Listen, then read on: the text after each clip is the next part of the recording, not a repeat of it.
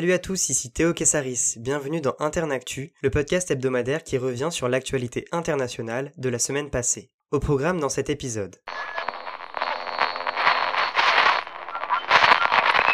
En Biélorussie, le pouvoir d'Alexandre Loukachenko, président depuis 1994, est toujours contesté par une forte opposition populaire. Depuis son score victorieux de 80% à l'élection présidentielle, le chef d'État Loukachenko affronte la colère de milliers de manifestants, dénonçant un scrutin truqué. Cette opposition biélorusse est portée par trois femmes que le pouvoir tente de faire taire. Svetlana Tchikanovskaya est la candidate malheureuse de l'élection du 9 août. Sans expérience politique, elle a su rassembler les manifestants après l'arrestation de son mari, blogueur, mais a été contrainte à l'exil en Lituanie. Véronika Tsepkalo, aujourd'hui en Russie, a aussi accru son influence suite au refus de la candidature de son mari. Lundi, les circonstances de l'arrestation de Maria Kolesnikova par les autorités demeuraient floues. L'opposante de 38 ans aurait déchiré son passeport mardi, refusant un exil de force en Ukraine. Mercredi, l'avocat Maxime Znak, membre du conseil de coordination de l'opposition, aurait été enlevé par des hommes masqués, ce que la police biélorusse n'a pas confirmé.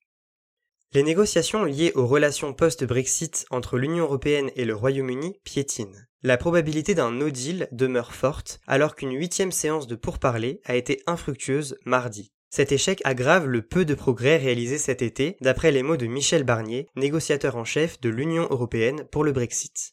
Boris Johnson, Premier ministre britannique, a rappelé le respect du délai du 15 octobre pour un accord en vigueur d'ici fin 2020.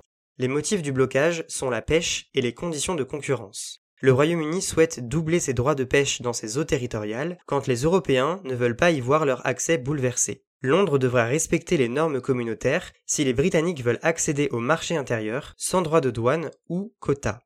La période de transition ouverte le 31 janvier dernier doit permettre aux négociations de s'achever. Elle prendra fin le 31 décembre. Le scrutin présidentiel en Côte d'Ivoire, prévu le 31 octobre, fait parler de lui. Le président Alassane Ouattara, en place depuis deux mandats, a annoncé sa candidature, ce qui a conduit à de violentes manifestations en août.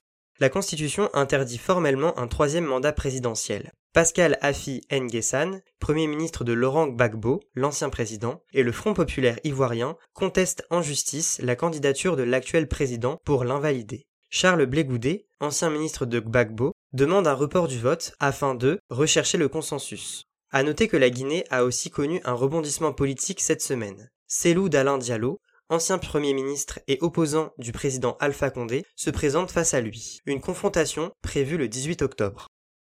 L'hôpital de la Charité à Berlin a annoncé lundi la sortie du coma artificiel de l'opposant russe Alexei Navalny. Un empoisonnement en Russie avait conduit à son hospitalisation alors que les autorités allemandes restent convaincues de la responsabilité du pouvoir russe. L'Allemagne a exhorté la Russie à fournir des explications. En retour, le Kremlin continue de dénoncer ces accusations. La réflexion sur des sanctions à infliger à la Russie fait son chemin en Occident. Le gazoduc Nord Stream 2 pourrait en pâtir. Ce projet doit approvisionner l'Allemagne et l'Europe en gaz russe, de nombreuses entreprises européennes y participent. Si les Russes sont confiants, Donald Trump a réaffirmé son idée d'abandonner le projet.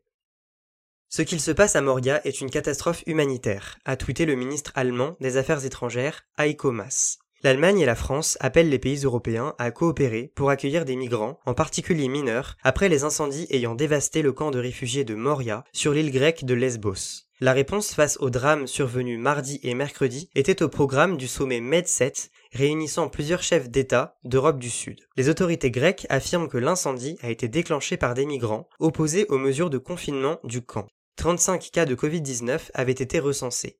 Le camp de réfugiés de Moria, le plus grand d'Europe, compte environ 13 000 migrants, dont 4 000 enfants, pour une capacité d'accueil de 2200 personnes.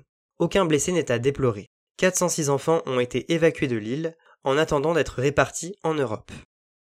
La côte ouest des États-Unis est ravagée par une centaine d'incendies depuis plusieurs jours. Les pompiers sont mobilisés alors que 10 personnes, dont un nourrisson, ont déjà perdu la vie. L'Oregon, État situé entre la Californie et celui de Washington, a vu 40 000 personnes évacuées.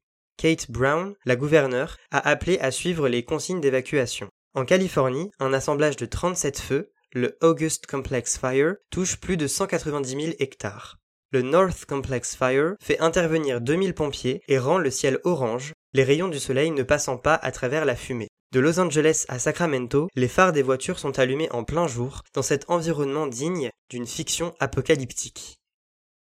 Le gynécologue congolais Denis Mukwege, l'homme qui répare les femmes, est de nouveau placé sous la protection des casques bleus de la mission des Nations Unies, MONUSCO, ce qui n'était plus le cas depuis mai. Dans l'est de la République démocratique du Congo, à l'hôpital de Panzi où il exerce, le docteur Mukwege s'occupe des femmes victimes de mutilations génitales et de viols. La région du Sud Kivu, riche en minerais, connaît les attaques de milices et bandes armées venant du Burundi ou du Rwanda. Denis Mukwege dénonce l'impunité de ces attaques et demande la création d'un tribunal pénal international pour la République démocratique du Congo. Ayant survécu à une tentative d'assassinat en 2012, son engagement lui a permis de devenir coloréat du prix Nobel de la paix 2018.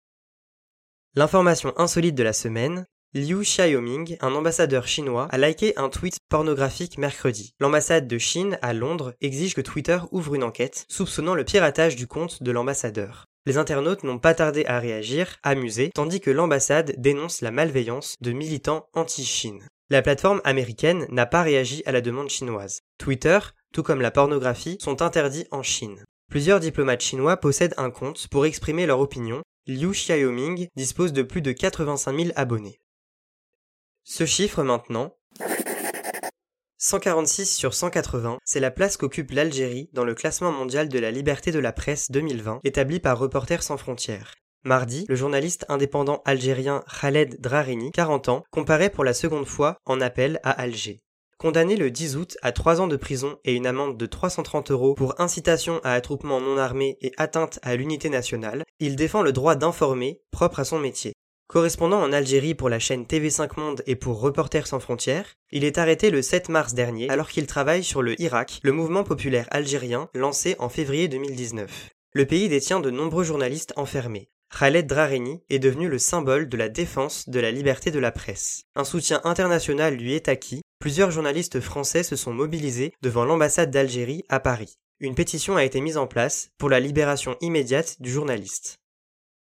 Coup de projecteur sur la personnalité de la semaine. Une farce. Voici comment la fiancée de Jamal Khashoggi, Atis Sengiz, a qualifié le verdict d'un tribunal de Riyad lundi pour le meurtre de son compagnon.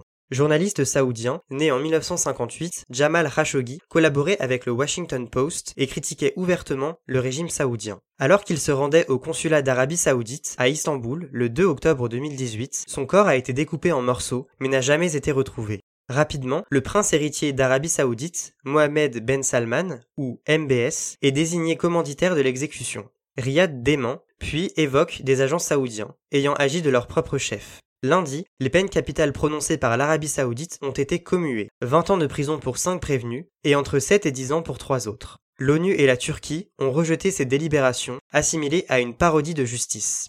Atis Sengiz a déclaré, je cite, Les autorités saoudiennes ont clos ce dossier sans que le monde sache la vérité sur qui est responsable du meurtre de Jamal. Fin de citation. Et voilà, c'est la fin de ce numéro d'Internactu. On se retrouve la semaine prochaine pour un nouvel épisode, et en attendant, restez informés.